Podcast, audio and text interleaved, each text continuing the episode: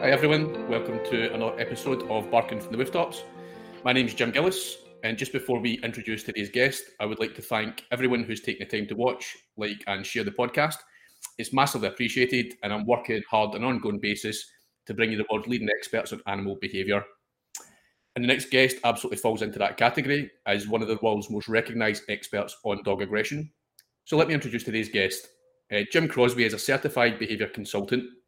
Jim is recognised as an expert in the US and Canada on dangerous dogs, canine aggression, fatal dog attacks, and related issues, and has performed evaluation on alleged dangerous dogs for various legal cases and jurisdictions. Jim is an active as a consultant on aggressive and dangerous dog issues, including legislative action and legal advising, uh, civil and criminal. Jim continues to train animal control officers, police, and other investigators on procedures regarding the investigation of fatal dog attacks, participating in such investigations as expert resource. Jim performs behaviour evaluation and retraining for difficult and aggressive dogs on an individual basis and trains police agencies on the proper use of force in canine uh, encounters. So join me in welcoming Jim to the podcast.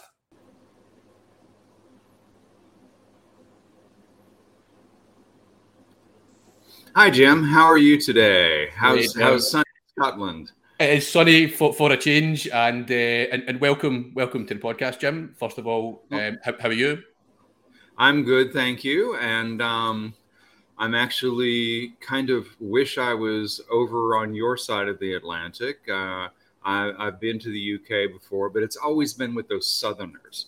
Um, but um, I, am hoping to be back that way sometime in the not too distant future, and would love to to roundabout north there to uh, come and um, see your lovely end of the country. I'm, oh, I'm, I'm, looking forward to it. Absolutely. You've been most welcome, and uh, you've definitely got an avid tour guide in myself. If you ever do come across, you've been more than welcome.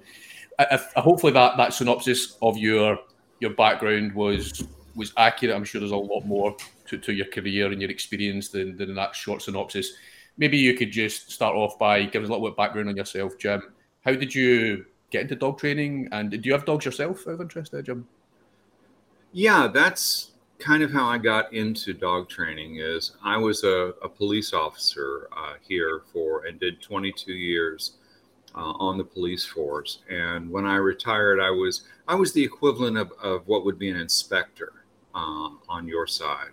Um, and when I retired, I had to do something, and my wife had uh, a, a, couple of years before decided I needed a, another testosterone producer in the house because it was her and my two daughters.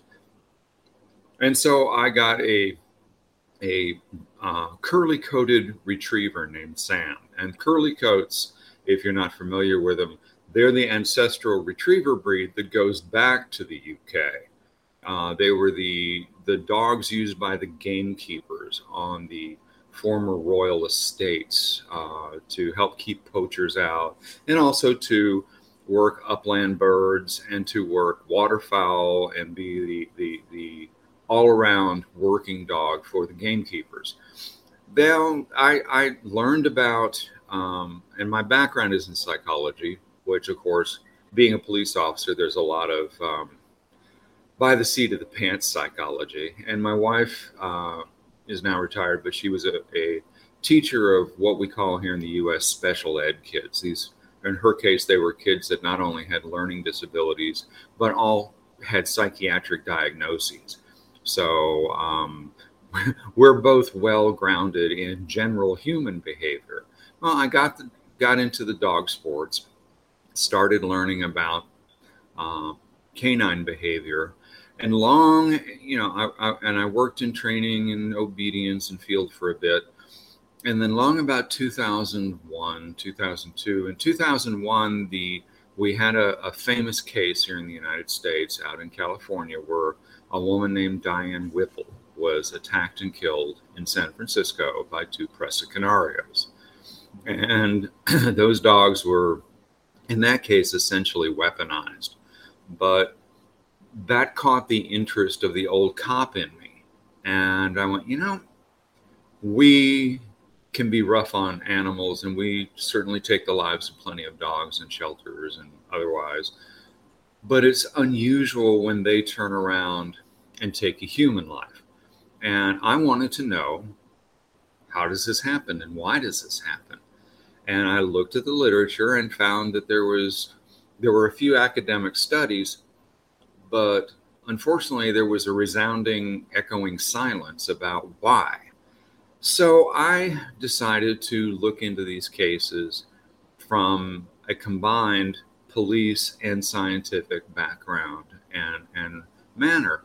And over the years since then, I've wound up with my hands on about 60 dogs, uh, including some in the UK, that have killed people, doing behavioral evaluations and looking at the evidence involved and uh, attending far too many autopsies and being on the scene with the police and investigating officers in a number of these cases. Um, I was actually it was not a fatality, but I was actually um, grabbed by the Met Police and went to a scene where there was a life-threatening set of injuries down south in, in just on the Welsh border. And so I started digging into this.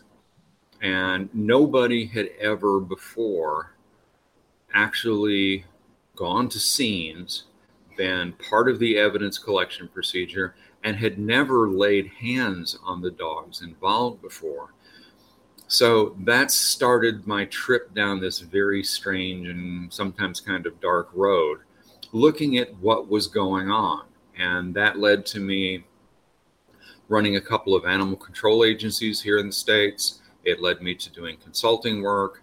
I completed a master's degree through the veterinary school at the University of Florida in veterinary forensics and I'm just now on the very last leg of my doctoral degree from the vet school at the University of Florida in, again, veterinary forensics. So I kind of took my interests and my background and melded it into this um, rather bizarre and small niche. And that's kind of how I got here. So not necessarily by design, but just by the nature of the evolution of your career, sort of kind of you've you've came to this point. Yes, it was. It's it's been a very much a matter of evolution, and along the way, I became certified as a professional dog trainer, certified as a behavior consultant, and then through another group, certified as a behavior consultant, and when I finish my PhD, I'll put in my paperwork to actually be a certified applied animal behaviorist. So mm-hmm. it's it's evolved, and um, as such, I have dealt with an incredible amount of uh, biting dogs and dog bite cases, and I work a lot with, as you said, training on dangerous dog cases and also how to interact with and at least assess and start rehabilitation of dogs that have had aggression problems and um, and and all of the things that go around that subject. Sure, and that is maybe a good starting point. And I have so much that I wanted to ask you. Anyway, given the nature of some of the cases I've been working on recently myself, and we can maybe unpack a couple of those cases. But a good starting point might be in, in your kind of synopsis of your career. You mentioned kind of maybe the appropriate use of force in aggression cases. And, and, mm-hmm. and, I mm-hmm. guess I wanted to maybe start by talking about the differentiation between user applied and naturally occurring in emergency situations versus training behavior modification plans. And I wonder if you could talk mm-hmm. more about maybe the difference between being in that moment where instinct takes over, you're in a situation with a dog, and there may be an appropriate use to be able to manage that, an appropriate way to be able to uh, approach that situation and I wonder if you maybe talk about um, maybe some of that in terms of the appropriate use, if you would mind, uh, Jim. That'd be a good starting point. Sure, that, uh, that's a good starting point. Um, to begin with, when we're doing training, that's not a place to be putting force in the equation. It's not that we don't ever say, or at least, okay, let me append this by saying this is my method of doing things. Your mileage may vary. This is done by a stunt driver named Stig on a closed course. Uh, please do not try this at home. Uh, but to me, in the training issue, training is, is dependent on a relationship. And there, in a relationship and teaching, there are two very different things there is compliance and cooperation. Compliance is if I showed up, as unlikely as it would be, there in your house and put a gun to your head and told you to draw ugly pictures on your nice poster behind you, you would do it sure. because I had a gun to your head and there was a threat to your safety. You wouldn't be cooperating with me. Likewise, if I wanted to teach you to draw something, and I can't draw, but if I did, I would want you to cooperate with me and we would both get something from that cooperation. So in training, I'm definitely about setting clear and humane and understandable boundaries for behavior. In other words, you know, don't run up and bite the little the little old lady that's walking by. That's a boundary we don't want to cross. But application of force, especially when the other side doesn't understand it, just begets the production of more force, or it totally messes up the um, the learning process. So it's not like it'll never be there, and we it's I'm definitely not one of those. We're never going to do anything aversive to the animal. I'm sorry, life is aversive. The fact that I can't go into my carport and jump in and drive away in a brand new Lamborghini is aversive. I'd really like to do, although I'd prefer a Porsche, but uh, the, um, you know, that's aversive because it's not giving me what I want. But that's understandable because I don't have the, the money of the royal family to be able to run out and, and, and, and grab a couple of tenors out of my pocket and pay for a Lamborghini on the spot. Um, so, and to get back to the point, in training, there's really not a place for force. Now, in emergency situations like law enforcement runs across, I'm also of the belief that two legs still outvotes four legs. Much as we love our dogs, I guess that makes me a speciesist, but um, two legs outvotes four legs. And just like we expect our police officers, whether your side or my side, um, to be able to protect themselves. And granted, mine carry an awful lot of weapons that yours have figured out for hundreds of years they can do without, which kind of says something about our problems in policing rather than the UK problems. But um, there are times when for various reasons, you need to protect your safety. Um, the training I have done with law enforcement has been focused on helping them learn the difference between an absolute threatening emergency and a situation where there are other ways to proceed.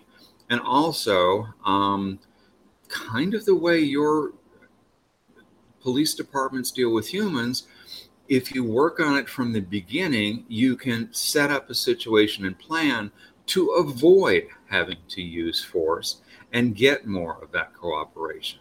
Yeah, if you've got some some yob that's drunk at the at the pub and busting the place up, you have to go in a little bit differently. But if you're dealing with people, or when I'm dealing with dogs, even that have problems, if I can even get a basic relationship first, and then understand the language of the dogs and what their needs are, then there are a lot of other uh, processes. One of the things, for instance, I, I teach the officers is if you're going up, you see evidence of a dog, and the back gate to the back garden is open, close the gate. Because if the dog's on the other side of the fence, it can bark and yell and scream all it wants to, and you don't have to worry about it. We can avoid that conflict. So, as far as the use of force, that's my um, that's the path, and that's the um, the, the, the training and teaching that not only have I had, but that I've developed and work with you know law enforcement officers and trainers and animal control, uh, animal services people, um, our versions of the RSPCA or the Scottish SPCA, um, to to educate people to understand the language and the needs of the dogs, and to use that knowledge to be able to deal with a dog or hopefully even if it's short term build a relationship with Sure, but as you say, that might not always be possible, right? Particularly if you're maybe doing an assessment on a dog. If it's maybe, I'm thinking of some of the cases that I've worked on recently. One just yesterday, where, excuse me, it's a court-appointed assessment where you're not going to have that relationship or opportunity potentially to build a relationship with that dog. And, and, and I think you made some really great points here and good analogies. And there is a caveat when we're talking about these things, we're not necessarily talking about day to day behavior modification and training plans. We're talking about maybe situations that we end up in where we're in maybe emergency situations and we have to differentiate between the two of them. I think that's maybe where the potentially the force free um, ethos has maybe muddied some of the water. And I like to clarify that with our clients that if you're stuck in a situation and it's an emergency, you may have to use force and have no other choice but to use an element of force. And that could be restraining a dog that's going to lunge onto a road or lunge at a person or lunge at a dog. We have to protect the public and that individual themselves. And I think the way that I see it is that if the consequence of that behaviour is serious injury or fatality, then at that point we would step in and, and use an appropriate Lima approach, of course, but but mm-hmm. we may have to use some element of restraint or blocking that dog. Is that is that a fair analysis, uh, Jim? Do you look at it in that way?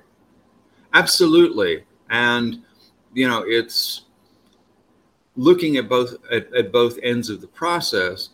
If we educate trainers and so forth, and law enforcement or whoever, to understand what the dog, the messages the dogs are saying beforehand, not all the time, but often enough, we can avoid the escalation to a critical incident. However, you're absolutely right. When there's a critical incident, yes, we should only be using the minimum amount of force necessary to keep ourselves safe, to protect the public, and so forth. But that has to be on the table. For instance, with uh, dogs that may be charging and attacking an officer or a person, um, there are things.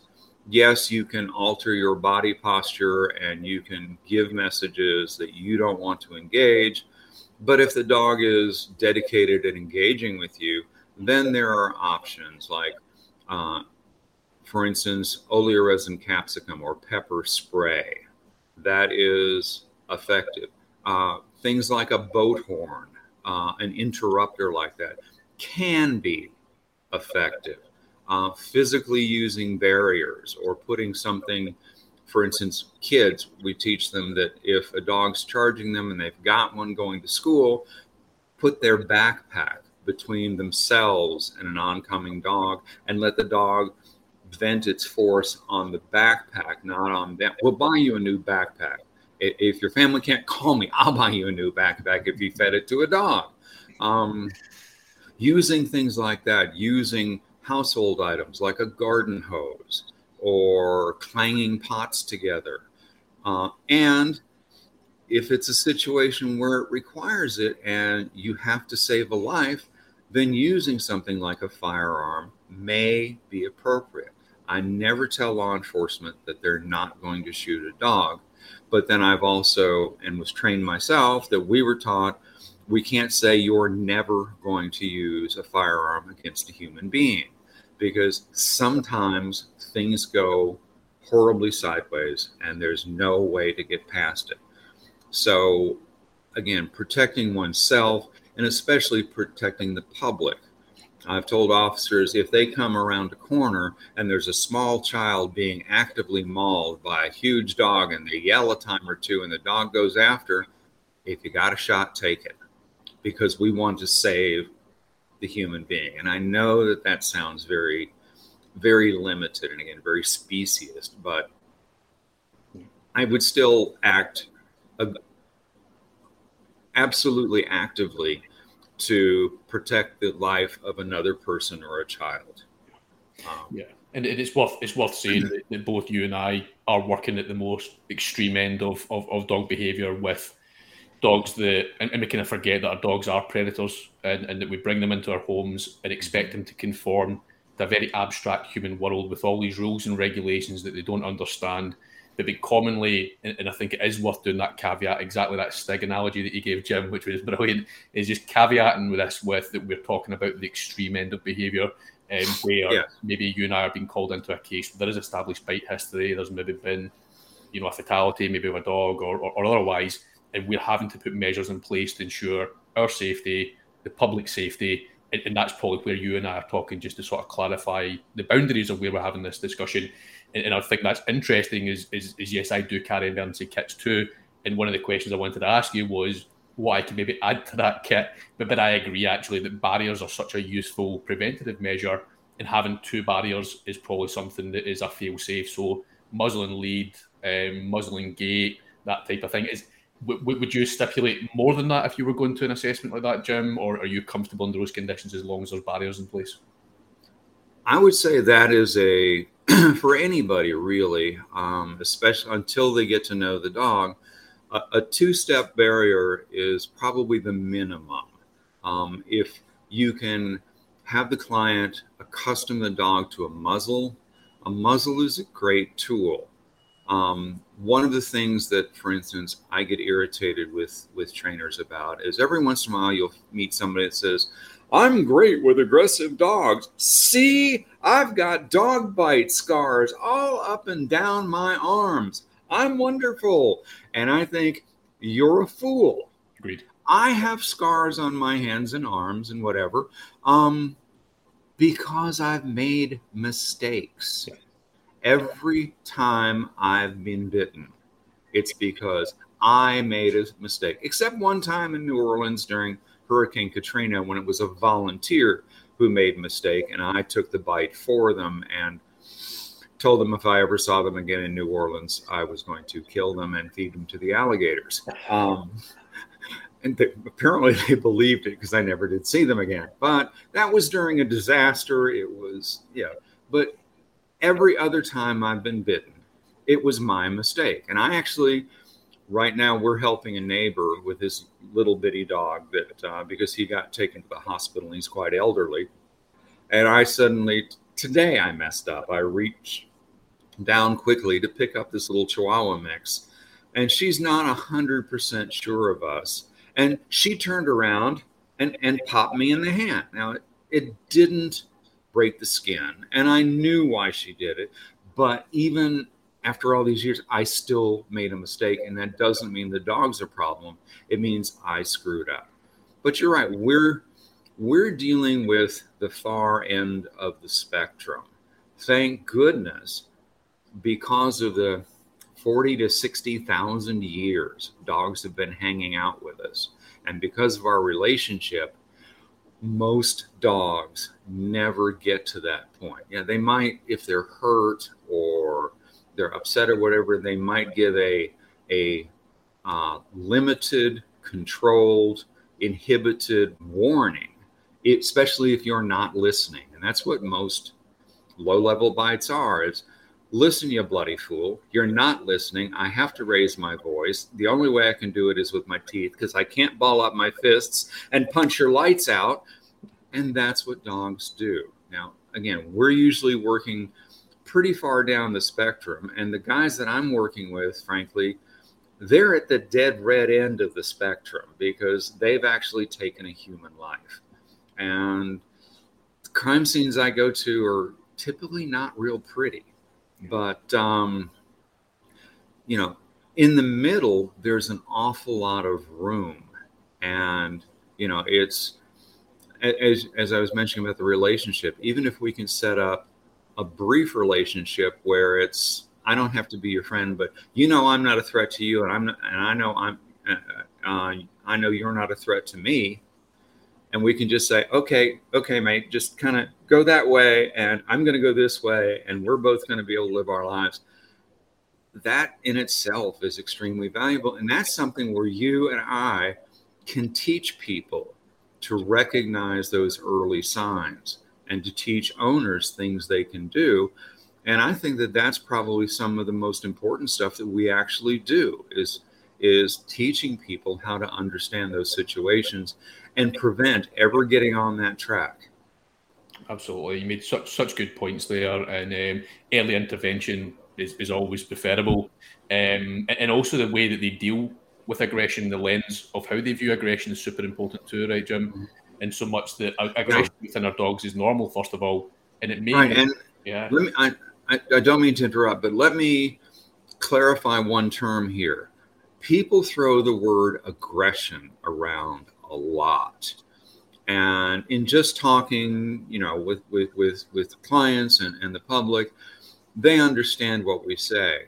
But when it comes to the functional processes we're looking at it scientifically i try to let people understand that aggression is not a single behavior.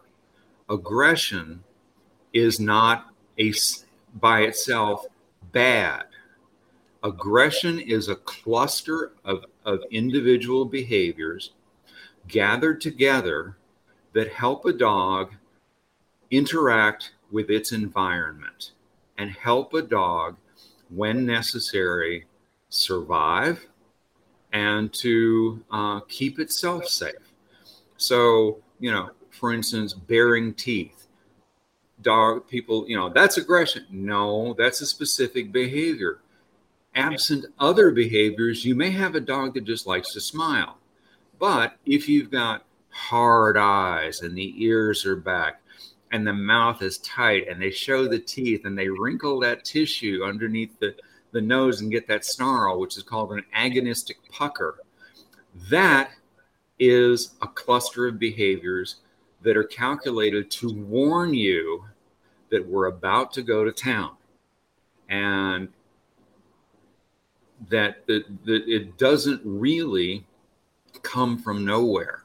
There are signals that lead up to that, but that aggression itself um, is, is not just one thing, and aggression is a natural part of pretty much all organ. Did you know that even corals in the sea can actually show aggression? Right. A, a, coral that is threatened by another coral encroaching on its on its territory can secrete chemicals that are poisonous to the other coral. So, I mean, we think, you know, um, we're not even talking jellyfish, we're talking corals, little plant looking things. Plants can can exude substances that keep other plants and insects and so forth away. So, aggression is a cluster of behaviors that happens across the entire universe of organisms that we know about and as such is not in itself good or bad. It's there, and we need to understand where the limits of what we're comfortable with are. I mean, we didn't take lions and tigers and bears into our homes for the most part. There are a few weird people out there, but um, you know, but dogs, but dogs and us have basically evolved together so that the aggression that we see is usually not that severe. But aggression itself is not a disease that has to be cured. It's a behavioral strategy centered on survival and fulfillment of needs. So, anyway, I'll turn it back over to you.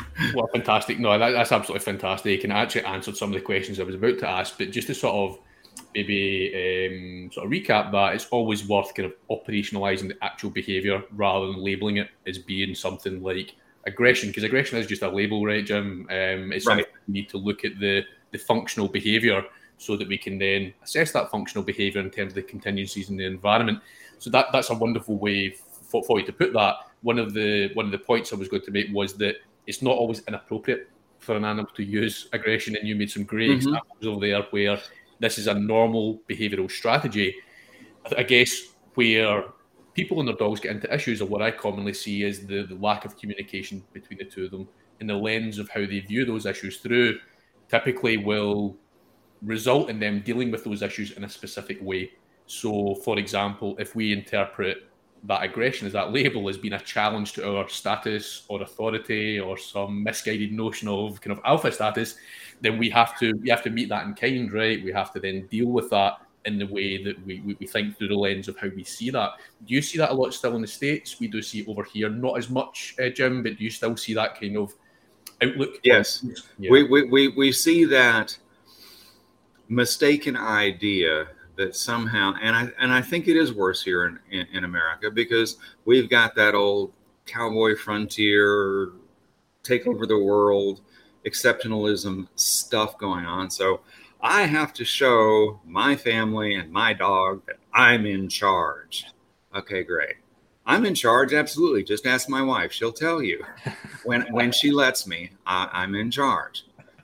But to our dogs, we have to remember that we're not dogs. You know, social dominance is something that's real. It happens in dogs, it happens in bears, it happens in lizards, it happens in a lot of species, if not most species, where there is a social hierarchy. And usually it revolves around reproductive access and access to resources. So a tiger is going to protect its territory of for what it needs to eat. And if it's if it's a male tiger and it has access to a female, it's probably going to do what it can to protect that female from other males because its entire purpose is to guarantee that it produces more of its own little tigers. Um, so it's easy to look at something like that because that's clear aggression with a purpose uh, and it allows um, it allows organisms to survive. And one of the things I don't think non-dog people understand is when you see see you know two dogs in the neighborhood or your two dogs or whatever, and they have a fight. Normally, that is more of a ritual combat than it is an actual to the death or to even to injury fight because the, the, the behavior is designed to allow animals to judge each other's fitness and ability as to who's a bigger threat and whether the one that feels threatened uh, has more to lose basically than the other animal does. Um, but it's a way of them exchanging very rapid, very noisy, very loud signals to each other so that they can, for the most part, settle disputes or defend territory without seriously injuring each other. Because if both animals in a conflict get injured, one's dead and one's mauled, the species isn't going to last very long because neither one of those are going to re- reproduce anymore. So you know, it's it. There's there's a lot of ritual to what again what we call aggression when it comes dog to dog. When it comes dog to people your dog doesn't think you're another dog. So you don't have to try to say i'm the boss of this pack. No you're the guy with the cookies and the food and the can opener because they don't have opposable thumbs and you can get them their food. Sure. Yeah no that, that's a great way of looking at it but it does affect doesn't it the lens of how they may perceive uh, even just a behaviour issue is a bit of a label too, isn't it? Um, mm-hmm. Of how they perceive even just normal dog-like predator behaviour, just exactly as you mentioned there, ritualized aggression, misinterpreting that through their lens and having to deal with it in a almost like a conflict scenario. And fun enough, when you have conflict with more conflict, fun enough, the, the output of that is even more more conflict, right, and breakdown of relationship and trust and all that good stuff, isn't it? Yeah, it's always easier to stop the snowball at the top of the bank before it's rolled rather than it is to try to stop the avalanche halfway down. Oh, fantastic. So yeah, being able to, you know, and understanding those social conflicts and understanding that if your dog shows any of that cluster of behaviors, number one, it doesn't mean your dog is a bad dog. It means it's a dog. That's it. It's a dog and it looks at the world through doggy glasses, understands the world through doggy smells and doggy hearing, and perceives the world differently than we do. So it, it shows those behaviors because it's acting like it's supposed to act.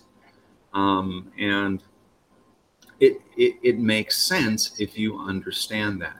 Now, those actions can be the, the terms I use were was an aggressive display, whether it was contact or warnings, whatever, was it appropriate?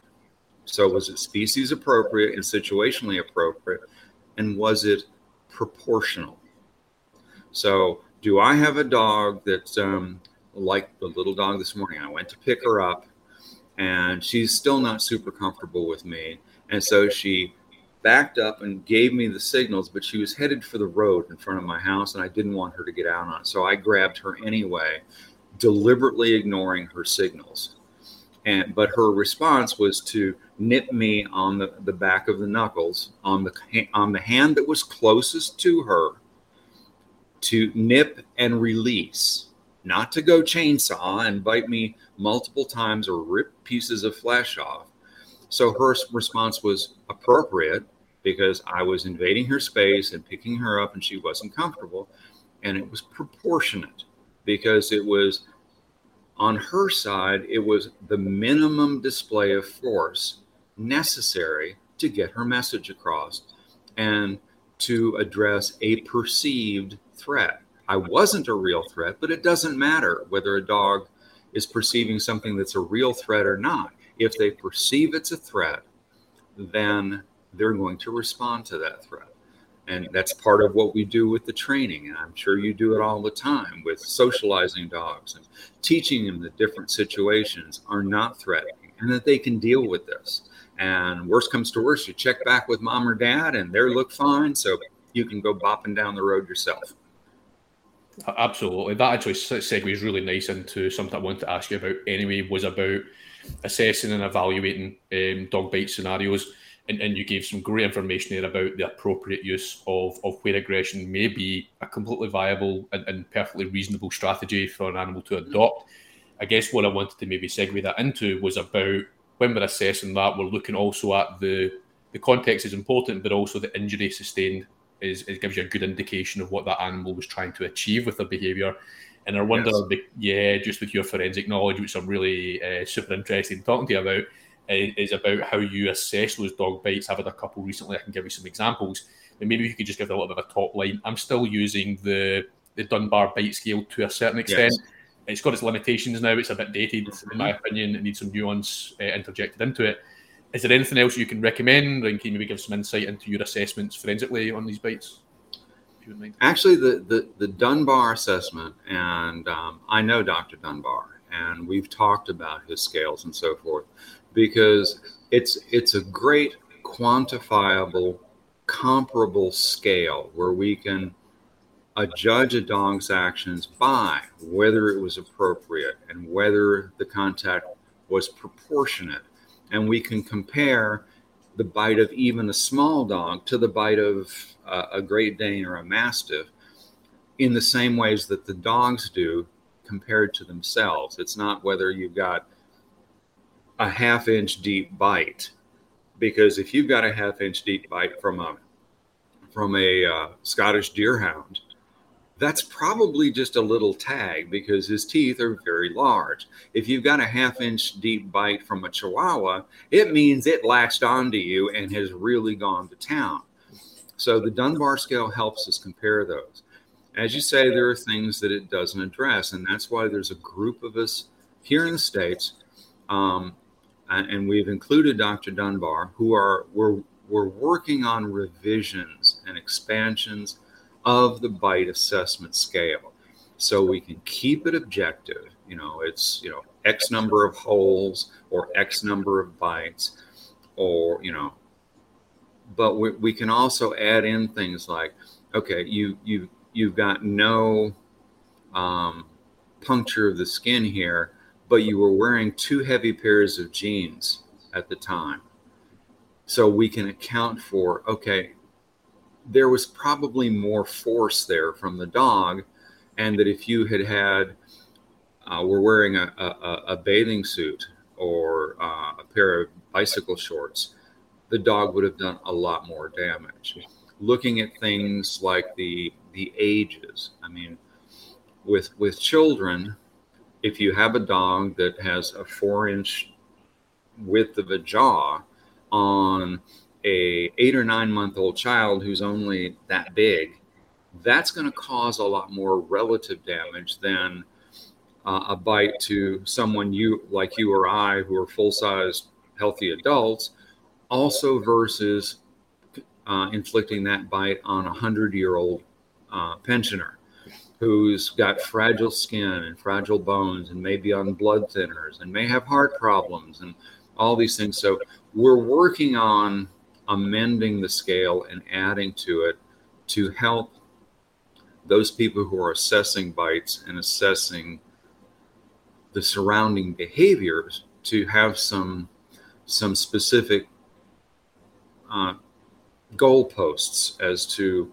you know grouping attacks my personally my phd research has been on looking at these fatality attacks where the people have died looking and going and attending autopsies and then meeting the dogs and examining them and looking for patterns of behavior that seem to go along with um, patterns of injury.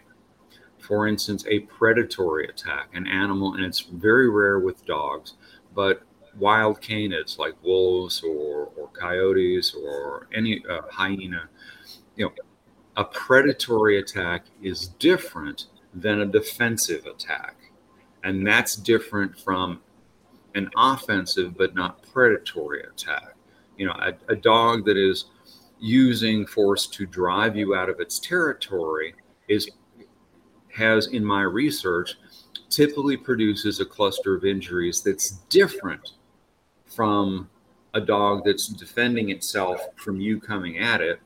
And both of those are different from actual predation because um, um, among other things true predation when you have a predator that focuses on its target it goes through a process. With with canids it's called the canine motor uh, canine predatory motor sequence and it involves the eye which is spotting the target and then the stalk and creeping up and then there's a chase and then there's a disabling bite, which, if the animal is larger than the predator, brings the animal down and temporarily disables it. So then the, the canid can go in and administer a kill bite.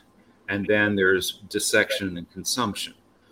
Um, with uh, with smaller animals, again, a, pred- a predator is going to chase that animal from after getting absolutely as close as they can and then they're going to grab the animal. And unfortunately like what i see with some of the cases with with infants with a small animal it's like a toy. They pick it up and they shake it. And babies don't do real well when they're shaken side to side strongly. And sometimes all we find is one engagement of the bite and then some indication that the the, the, the, the, squeaky toy was shaken, and there's a, a severance in the cervical spine, uh, and the spinal cord is cut, and the, the, the victim dies. So it's um, it, it's there. There are patterns of behavior there, and I said my research has been into those worst of the worst cases, looking at evaluating the, the dogs after the fact, looking at the injuries and knowing the behavior patterns and putting that together to help us assess these not only the fatal attacks, which you know are easy to put together, but the less fatal attacks. What kind of behavior do we see that leads up to the bite situation? And as you said at the very beginning, and I think that was an excellent way, and it's the way I put it, bites have a purpose. There is a reason for a bite. And so you use the word purpose, and I love that much better than intent. I think intent carries a little too much human baggage with it, but purpose is clear. The dog bit because it wanted or it, it, it meant to accomplish this task. And I think that's an excellent way to look at the entire um, aggressive behavior cluster what is the purpose of that behavior? Is it to gain space? Is it to drive another animal away? Is it to settle a social dispute? Purpose, it to me is intrinsically important there. Intention can be subjective a little bit in the way that we interpret it and uh, maybe anthropomorphized too if we're looking at it in that lens um, of, intention. It's hard for us to interpret intention, isn't it? Where purpose is much more um, appropriate, um, I guess. Yeah. You give some. We, we can plug we can plug purpose into basic equation. X happened plus Y happened, versus which gave you Z result. Yeah. It's not saying that dogs don't have an emotional and um, mental life that they're somehow little robots but in general, a lot of times, if we look at it from the dog's point of view, we can see a purpose, and we don't have to. Uh, earlier, you said, you know, we, we were talking about language and so forth, and capturing the individual behaviors. Telling me the dog is friendly tells me almost nothing. Oh, the dog is sweet. That doesn't tell me anything either.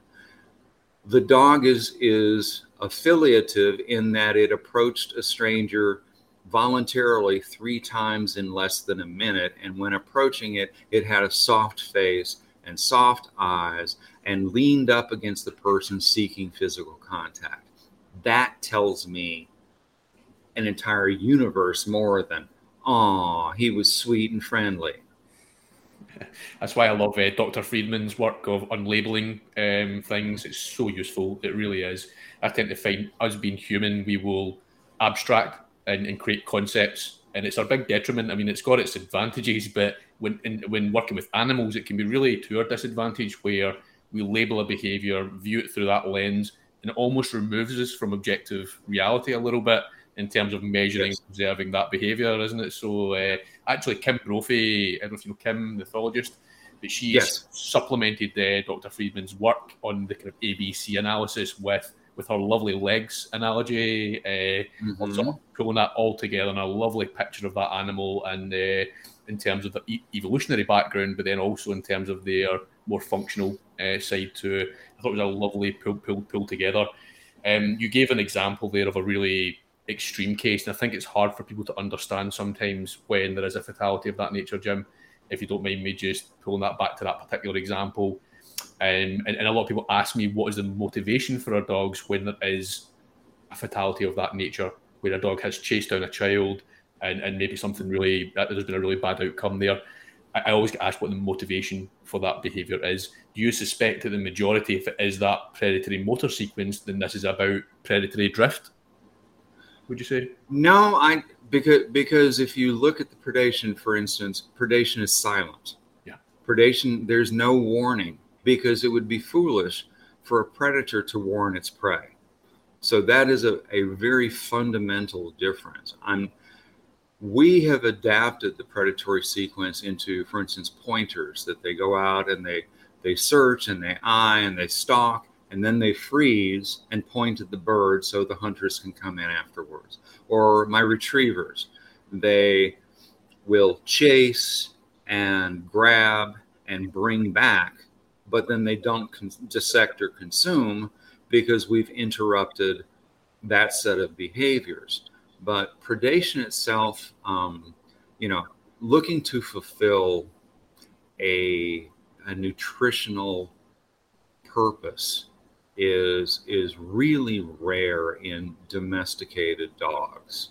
Uh, the cases I'm aware of, uh, and again, I've worked a couple. A couple of them were unusual, very unusual in the fact that they were concerted attacks against an adult sized human. Well, typically, predators the size of a dog try not to go after anything too much bigger than they are. Uh, and in these cases, it wound up being true because it was multiple dogs working in concert that took a human target, but the human target in one case was a child um, 10, 11 years old. And the other case was an elderly person who was physically not able to resist. Uh, so, in both cases, you have predators who were operating out of nutritional deficit, targeted the young and the weak. So that makes sense when you look at the overall uh, predatory scheme. Um, chasing a child on a bicycle, uh, you know, there, there's a lot of argument as to well, what you know, what drive is this? Is this prey? Is prey? Is this chase? Well, I don't care what we call it. Dogs like to chase things that are running away from them. It has nothing to do whether they're well fed or not. It's just the way they're they operate. You know, a dog that you push into a corner is going to defend itself. Is it because it's it wants to kill you? No, it just typically wants room to run away. So, um, most of those behaviors, I don't think they're they're really an evolutionary drift of the original behaviors.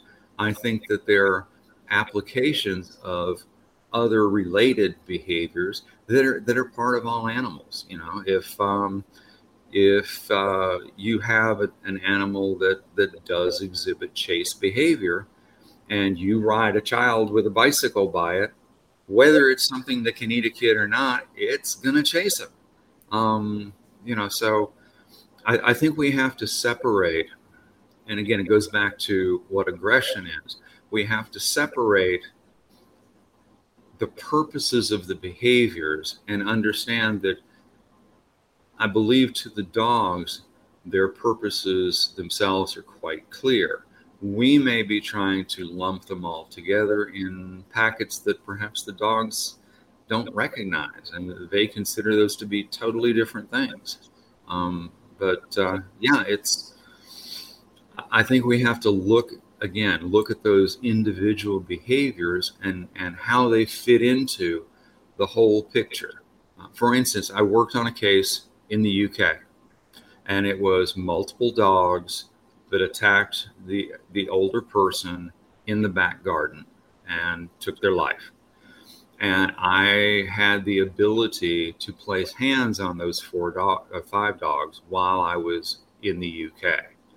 And there was a lot of question as to why would these dogs do this because they knew the person and so forth by understanding and having seen the situation at the crime scene and understanding how things happen i was able to and, and i can't go into all the details but i was able to find a behavioral trigger that more than likely was what set those dogs off. And it had nothing to do with being mean or being jealous or pred- predation. The trigger itself was something that I discovered was a fearful stimulus for one of the particular dogs. And and it was not a deliberate stimulus on the part of the person that died, but that stimulus had one of the dogs respond in a way that the dog saw as being appropriate and a proper response. And then, as happens, the, the, the, the person that was the target went down, and all of the dogs jumped in and acted as a, a mob. Wow. Um, and, and, what a, what a serious uh, case uh, that is, Jim. I, w- I would love to maybe talk about that case and a couple of others that I have in terms of deconstructing them. We might not have time today, but we maybe have a follow up uh, podcast at some point, uh, Jim, on, on, on, those particular ones. One, one question I wanted to ask, and it kind of links into that really great example you gave us there about informing your kind of prognosis. Um, and, and I wondered if we could maybe talk, pull it back to the forensic side of it, where um, we're looking at some of the negative indicators for a prognosis in these cases, and, and, some of the negative indicators, just to sort of kick it off, may be, as you had mentioned earlier, about that deep uninhibited bite, um, or biting and boring down, or biting and shaking their head, and these are all real, or biting and holding on for a prolonged time, or coming back for a second bite. These are all real negative indicators which inform the prognosis. Is that a, is that a fair thing to say, John? Yeah, it's if I have a, a, situation where the dog has grabbed on in a bite and has shaken and pulled uh, and has persevered, has continued, especially if that, um, if in the course of setting up the bite, when, I, when I'm evaluating a bite, I look at uh, the perseverance and the persistence. So perseverance is how hard did the dog have to work to make contact with the target? Is this a dog that you're standing next to him and they blipped over because they, they just got injured? Or is this a dog that ran across a back garden, jumped the fence, climbed up on top of the car, and then dragged you off? You know, that perseverance um, is definitely a warning a warning sign. If the dog goes through that much effort to bite you, then the prognosis for rehabilitating that dog is probably severely limited. Um, persistence is how long does the attack go on and how many times, for instance, does the dog bite? Is it a once and done as a warning, or is this the dog that goes chainsaw and goes back and back and back? And like in one of my fatality cases, the dog had to be picked up by the owner, pulled off the by then deceased victim, and thrown in the house and locked behind a door because he kept wanting to re engage with the target and was trying to eat his way through the door to get back to the target. Or I had a similar case in Australia where the the dog was doing its best to defeat the barrier and actually ate a hole through an interior door. And because of the extreme level of arousal in, in that particular case, eventually became so overwhelmed that he turned on his own owner instead of the initial target and shredded the owner. And unfortunately, the owner lost their life. But um, you know that so you know perseverance is you know how hard does the dog have to work, and persistence is and how long or hard and continually does it does it continue to engage? And if those are on the high end of the, the, comparative scale and it's not a scale i have but if those are both significant then you've got really an increasingly poor prognosis for being, being able to get past the dog. It's like working with a dog that redirects on the person that's with it. It's really hard to work with a dog that starts to get frustrated and redirects its its uh, offensive behavior back on you as the trainer. And I don't know if you have them available over there. Here we have uh, through a vendor here in the states I wear um, they're like rain pants. They go over my trousers and whatever, but they're made of Kevlar. They're not the padded bite suit where you look like the Michelin man. You know, bibendum is not useful at this point, but they, they provide another layer and they defeat the teeth.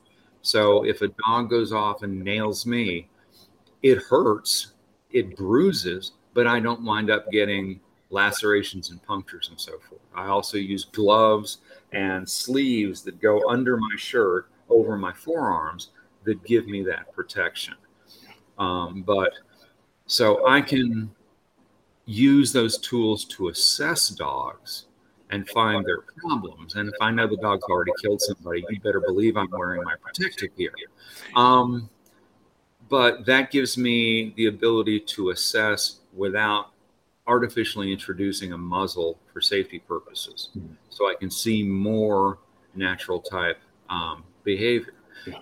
But, you know, that kind of, um, you know, a redirect bite that happens to the owner when they're trying to correct a dog for whatever, that goes into the, yeah, the prognosis may not be real, real good here, especially, and I'm, I'm, I'm sure you've seen it, where the dog has learned that if they want the owner to do something and they bite them, the owner does it. So it becomes a reinforced working behavior. Absolutely. So that, that was such a fantastic example you gave there. That really uh, struck a chord with me in terms of the your perseverance side of it, Jim. That really did uh, strike a chord in terms of how far that animal's prepared to go to then inflict, mm-hmm. you know, contact-based aggression. Let's use that as a, as a little bit of a of, a label, but it, it, really relates to the case. You mentioned it there about um, behavioural testing, and this is something I really wanted to talk to you about, and you've really tapped into it. There is about us being able to assess a dog whether there is containment, whether it's on a muzzle or behind a baby gate or in a fence. How can we effectively test the behavioural responses of a dog like that without putting yourself in serious harm's way, right? In, in the case I had yesterday um, was a young German Shepherd, 45 kilos, you know, huge, huge German Shepherd. He, Big boy. Yeah, bitten a member of the public and then bitten a police officer who then attended to charge the owner under the Dangerous Dog Act.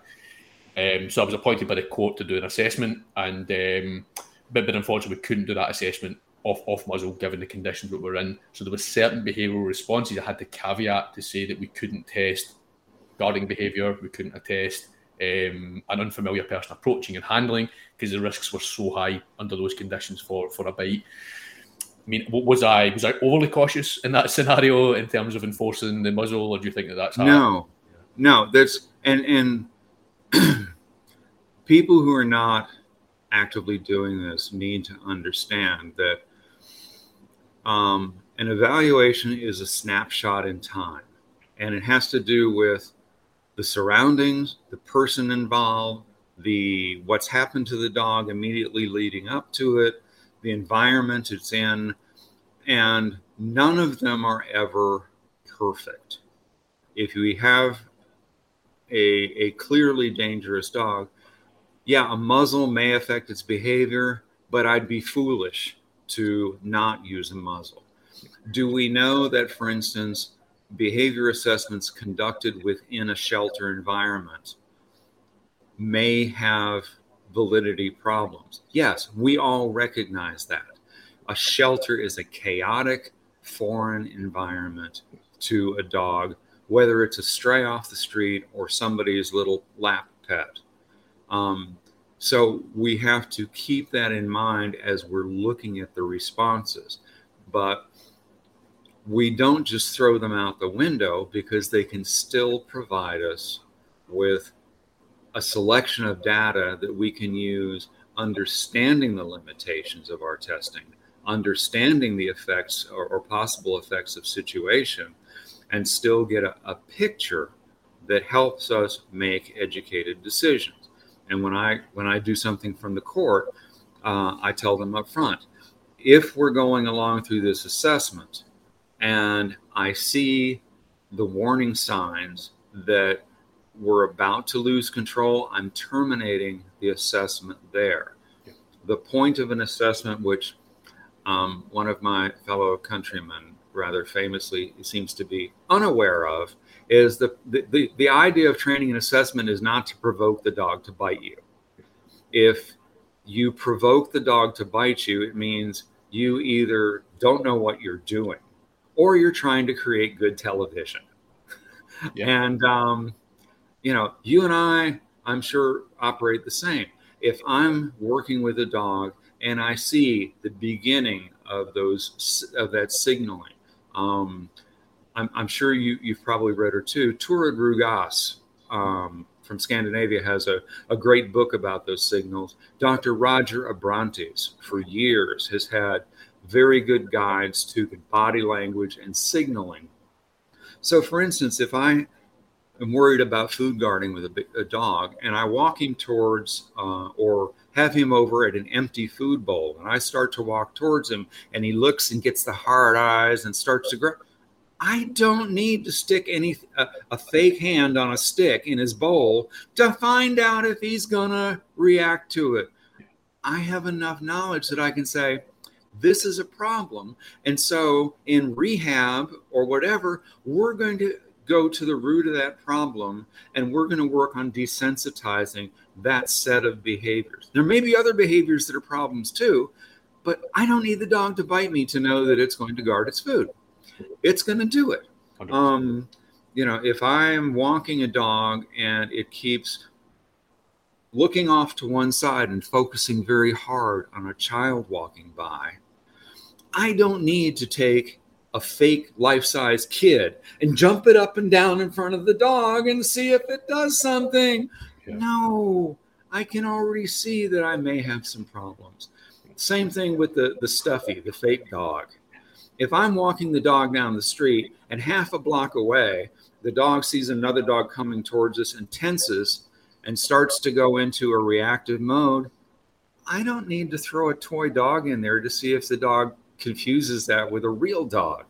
Um, I actually did a limited study in on a group of bona fide documented fighting dogs in Canada a few years back that had been labeled to be destroyed uh, by another assessment group. And people brought me in, the court allowed me to come in, and they had failed all of the dogs based on their reaction to the stuffed dog. I did my stuff, stuff and um, I don't use a fake dog or a rubber hand on a stick um, or a kid doll. You know, now with infants, yeah, I've used a, a, a, fake infant doll because people won't loan me their infants to test a dog, even though I'll give them back.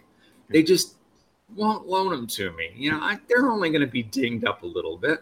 But in any case, I've evaluated these dogs, and of the original 21 dogs, there were two dogs that I refused to take because they showed clear human focus, dangerous levels of engagement.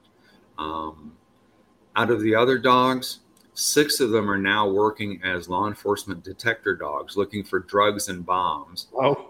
Um, two of them are bona fide service dogs to disabled veterans.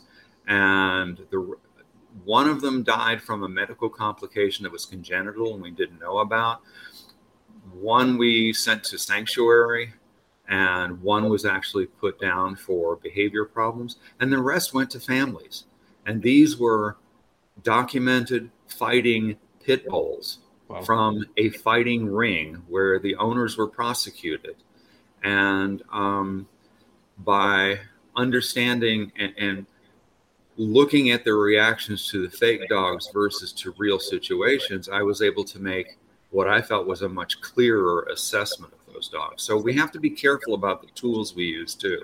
Yeah, absolutely, absolutely. I'm glad you were involved in that case. That sounds a good outcome for uh, for some of those dogs that would maybe have been put down for destruction. Were all of them um, put forward for behavioural euthanasia? Um, I'm assuming which, then. which really shows. Yeah. Another illustration of where the DDA has holes in it. Yeah you know, perceived perceived kind of dog or perceived future behavior based based on a dog's physical appearance just doesn't work. Madness, isn't it? Um, and you know, and there there are shoot there are cocker spaniels out there that I would say put down far long before these guys because uh, the individual dog has screws loose. Yeah, the, um, the breed specific legislation um, are you talking about there, uh, Jim? Uh, yeah, I, I, agree. That breed specific legislation is very antiquated and, and been out especially, of date for a long time. Especially when one of your DLOs, the dog legislation officers there, can go up to a dog and pull out a tape measure from their pocket and measure across their eyes and the length of their head and yeah. go, "Aye, this is a pit bull. We're yeah. taking it." It's crazy, isn't it? Even if, for instance, Wood Green Animal uh, Sanctuary had six hours before adopted that animal out as a as a permitted dog because a different person was using a different tape measure. That's insane, guys. That's, that's, Come on. I completely agree. I completely agree. In, in, in Dogs Trust, we had a dog um, in one of the centres that met all of the criteria, exactly what you're saying. They came out and they measured his head and the dimensions and was uh, what was labelled as being one of the banned breeds. And we couldn't rehome that dog. And you know what, Jim? He was the loveliest dog ever. He would have made a fantastic family pet. And here he is, institutionalised, living his life in a kennel.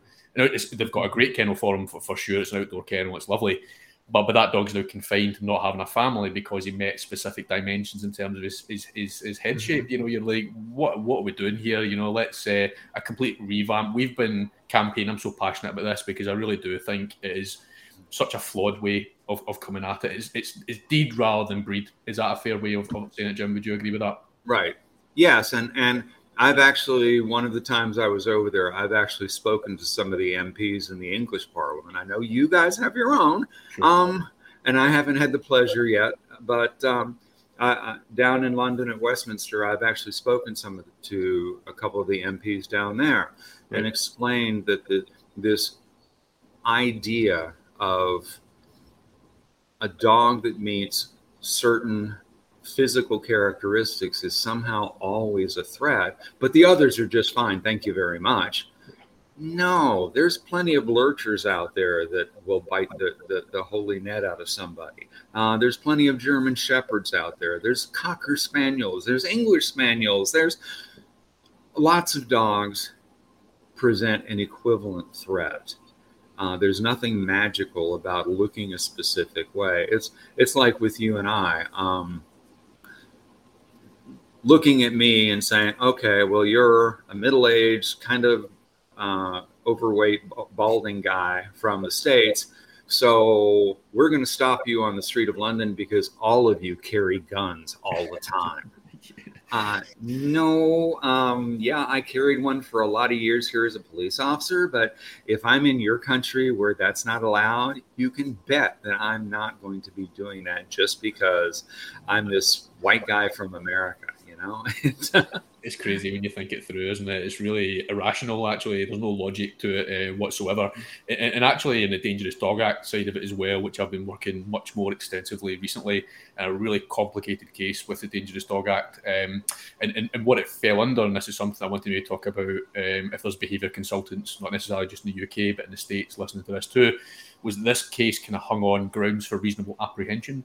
Do you have anything in your kind of legislation which accounts for that kind of I think there was precedence where there was an incident, a lady let their dog off in public. The dog had no prior incidents involving aggression of any kind of nature. She took the dog off lead, it ran into a children's play park and bit several children. Now, she wasn't charged under the Dangerous Dog Act because there was no grounds for reasonable apprehension within that dog's history. Do you have an equivalent over your side, um, eh, Jim? Yeah, it's um, here we look at those situations under the broad brush of negligence.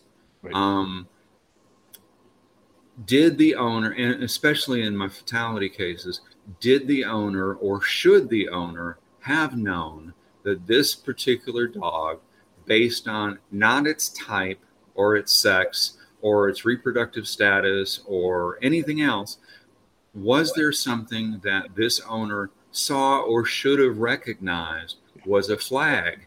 And then did the owner fail to seek any remedies or to, for instance, increase their their management of the dog? Did they did they have you know with that particular kind of a case? The dog ran into a yard and um, and, and attacked multiple children. Okay, let's that's where the investigation gets very important. Let's go back and find out did this dog run up and down a fence every time a child went by, barking and lunging at the child? Did this dog live in a, a, neighborhood where it was, for instance, it was tied out, which is a whole thing by itself. But was this a dog that was chained out, that had no socialization with people, but that had a, a, a little mob of eight year old hooligans that went by and threw sticks and stones at it all of the time yeah. and tortured this dog? So that what what you had when it finally got loose was it had a class of targets that it presumed to be or perceived to be a threat. Um, you know, that's where we have to dig in with the investigation. In a case, you know, in, in one of the cases I worked, the dog killed a child in the home where the child was visiting. We started unraveling it, and I had five level five, as you and you know what that is, five level five bites before it killed the child, and they were all to adults and they were all body center of body mass, so the middle of the body, and they were all from behind. And this child was a visitor. The dog was not. Sorry, there may be a bump or two. We've got a thunderstorm going on here. Oh, um, but the the the dog was not properly managed. The, the owner, despite all these bites, had never done anything to remediate the behavior. And when the child looked at the dog and the dog came up and the child turned, the dog nailed her and picked her up and she, and she was uh, two years old, so decent sized child, and it um, inflicted horribly grievous wounds on her and shook her, and it was a terrible situation. But in that case, I was able to actually help send the man to prison because under the law in that state, those prior incidents were more than enough to develop that he had showed a callous disregard for the potential consequences of his dog having contact with somebody outside. I mean, the dog was probably almost as much a threat to him as it was to others, but uh, wow. you know, stupid is as stupid does. But uh, yeah, we have that. So again, in that case, as part of the investigation with with your case, I'd have looked in and said, okay, let's see if we can figure out how this dog thought that this behavior made sense to it. Yeah. How did it make sense to this dog? If we can determine it, to see a bunch of kids and run over there and engage with them, not to play, but to actually engage with teeth. And um, then, if we can establish that there was a history there, and the owner, as not like you or I, but as just a normal citizen, should have recognized it and remediated, then fine. Let's slam the door on them and put them in jail. Hold them responsible. Don't just blame the dog and kill the dog. Hold the human accountable. Absolutely, I couldn't agree more. And I've had a couple of cases recently where somebody's came back to me, one in particular with a fun enough another German Shepherd. Um, no actual bite history, but significant grounds for reasonable apprehension in terms of its behavior mm-hmm. No bites because they were preventing this from happening. Hired another trainer who who came in, working with the dog for two months, took him off muzzle in public, thinking that that was a marker of success. And, uh, and what I'm saying to people is, if you have a dog that has patterns of aggressive behaviour, don't take the chance. Muzzle them in public. You know, muzzles are great; they'll prevent anything bad from happening. You're compliant with all the legislation. If you don't, or if you're if you're if you're instructed to, to muzzle your dog and you don't, you're taking such risks uh, uh, from a criminal point of view, right? From a personal point of view, mm-hmm. you will take full accountability under the Dangerous Dog Act and, and, comparative legislation too. Is that is that right, Jim? Would you say that too? Yeah, oh, absolutely. I absolutely agree. And remember, people need to remember that whatever self motivations or whatever we attribute to dogs, no matter what, just like us, they are decision making creatures and they can make bad decisions too. So I think that part of our responsibility is to equip them with the ability to make good decisions, but also to help moderate their contact, it with others or social situations or whatever, to help them to keep them from being in a position where if they make a bad, a bad decision, that decision is going to be catastrophic. Um, you know, it's like our children when we're bringing our children up. We know they have to make mistakes, but we can do our best to, for instance, make sure one of their mistakes is not stealing the car next door and going for a joyride at, at eight or nine years old. Yeah. Um, you know, we, we, we can moderate the arena within which they can make a mistake and doing that with our dogs. If we know the dog's got a problem, great. If you condition the muzzle properly, the dog's not going to mind. In fact, the dog may go, Oh, I want to go for a walk here and grab his muzzle off the wall and bring it to you and go, I want to go out and use the bathroom, Dad. So can we go out for a walk? Because I know that that's this is what I need to go for a walk, and we're fine. Um, yeah, we should. You know, if you've got a dog that you know is a problem with strangers, don't try to make them a hospital visitation dog. that's that's a dumb idea on your part. It doesn't mean your dog's defective. It means you're defective. so, so, so, so true. It really is. And, and why why take the risk, particularly under certain mm-hmm. circumstances where if you've been issued like a dog control notice and the authorities have said to you, you must have your dog muzzled at all times in public, and you take that choice to not muzzle them and something happens, you're in you're in big trouble, right? yeah, you're in big trouble. Yeah. yeah. At, at, that point, I hope you brought your toothbrush because exactly. Her Majesty is going to find you a place to stay for a little while. exactly, quite rightly so. You know, quite rightly so. You know, it's the yeah. you're kind of thinking, well, um, and I had this with a case too. We were talking about the predatory behaviour earlier of a Presa Canario who uh, chased mm-hmm. down a chased down a cat in public and killed it. Now the owner had an epileptic fit, dropped the lead, mm-hmm. Dog got free, ran after it, killed it. So they contacted me. It was it was marked for behavioural euthanasia. We, we countered that by saying, look, this could be prevented in future. It was a one-off incident, and, uh, and, life is good, and off we went. Unfortunately, now uh, I've had further contact. The dog's killed another cat, Um, and, and, unfortunately, the owner took the decision to take it out without the muzzle on, and it happened again. And now he's going to be prosecuted under the Dangerous Dog Act, and, and there's just no no recompense at all. There's no way of coming back on that, right? Because you, you are guilty of that offence. Right? Yeah. And the, in the first in the first case, that's understandable. Yeah. The owner, you know, lost control of the leash through no fault of their own. Exactly. It's not like they took the dog out on a kite string and, and the dog just broke.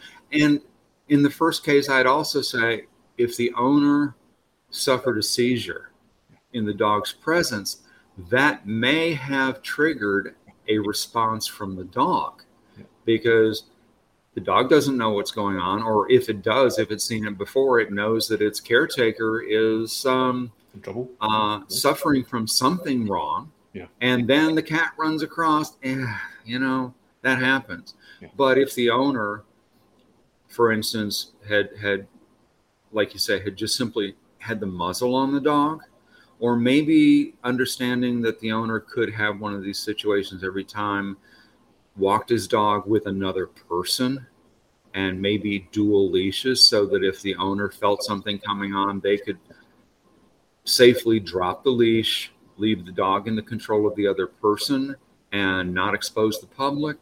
Those are all reasonable measures that could have mitigated and prevented a future a future disaster. And if they don't choose to do that, we can only do so much with them. You know? Yeah, that, that's it. Actually, myself and, and, and Mike Shikashio were talking about owner compliance, how much is such a loaded term. But actually, in our, uh, and Mike's too, of course, at the more extreme end of it, you know, this is about legal compliance, isn't it? This is about compliance with the legislation and dog control notices, and this is a serious end. Some people view it maybe frivolously. frivolously. Is that a fair way of sort of putting it? They maybe don't take it seriously. Um, uh, maybe on the first dog control notice with an issue with a muzzle and lead disclaimer, they maybe don't take that, that particularly seriously. What they don't understand is that if something else happens and they don't conform or, or they uh, they breach the terms of the dog control notice, they're in serious trouble from a legal standpoint. Yeah, and see, and I'm also a, a great believer in progressive discipline mm-hmm. uh, with humans. Um, the first time, you know, my my preference, even as a police officer, was if we're going down the street, Jim, and I see you come around the corner in your car unsafely and squeaking your tires and whatever, and I pull you over and I say, you know what? I pulled you over. And you go, Yeah, I'm sorry. I just got this new Jaguar and it, I was I was being a bit of a fool. Then I've accomplished my purpose and I may say, Okay, Jim, don't let me catch you doing this again don't do it in front of me for crying out loud. But if I catch you the next day in the same corner yeah. showing yourself, you're going to hold a ticket. And if I see you a third time, I'm going to do something more that's appropriate. And, you know, everybody and every dog can make a mistake someplace. If it's not an absolutely catastrophic mistake, then we you know we warn and advise the person but if the person keeps making bad decisions yeah. nothing we can do about it there's yeah. something the aussies have in their dangerous dog law that i really like that it's it's a lot more complicated but basically if you own a dog and your dog is a problem and you're making bad choices they can come in and say okay we're going to punish you and give you a thousand pound uh, fine or whatever but we're also going to declare that you're too stupid to have a dog. And so we're going to rehome your dog with a responsible party. Wow. And we're going to bar you from having anything bigger than a goldfish for the next 10 years. Wow. And I think that's wonderful. That would do a lot it's great. Yeah. Um, you know, it, it, it only applies in parts of Australia. Mm-hmm. And, um, you know, I've, I've been down there and worked with the Capital Territory folks and the folks in New South Wales. But um, it only works, you know, it's part of it. But I think it's a wonderful option is being able to legally say, you're too dense to be walking around with this animal. Yeah. You can't take care of yourself. You're an idiot. We're going to remove that from you so that the dog can have a happy life, safe. Your neighbors can be safe, and you can't do any more damage. It's very proactive, I must admit yeah, very proactive. I like that. that that's um, that's been amazing, Jim. I appreciate we're up to an hour and a half, and I know you're a, you're a busy individual. Um, this has been amazing. Thank you so much. You've been very gracious with your time, and uh, your insight and knowledge is extremely valuable, not just to me but to anybody listening. Um, so, so I will just genuinely thank you for your time, and um, hopefully we've got another subject at some point in the future, Jim, for another podcast. Oh yeah, I'd be happy to come back anytime. Thank you very much for having me. Uh, it's it's always great to talk to another pro and to bounce things back and forth, and to also to get kind of you know, and, and as we've talked uh, on and offline, you know, a, a, an idea of how what people are facing in other places, and um, but recognizing that between all of us, there's not only the human continuity, but between the dogs, there's continuity, and we can all help keep the people safe and also keep the dogs safe and mannerly and as good parts of our community. So please, anytime you want me back, let me know. I'll be thrilled. Uh, if we can ever put together a situation where I can come up to Scotland and we can oh, do some presentations, I'd love to. Yeah, so thank you. You're most welcome take care, Jim. Okay. Okay. Thank you. Bye bye. Bye. Yeah, you know.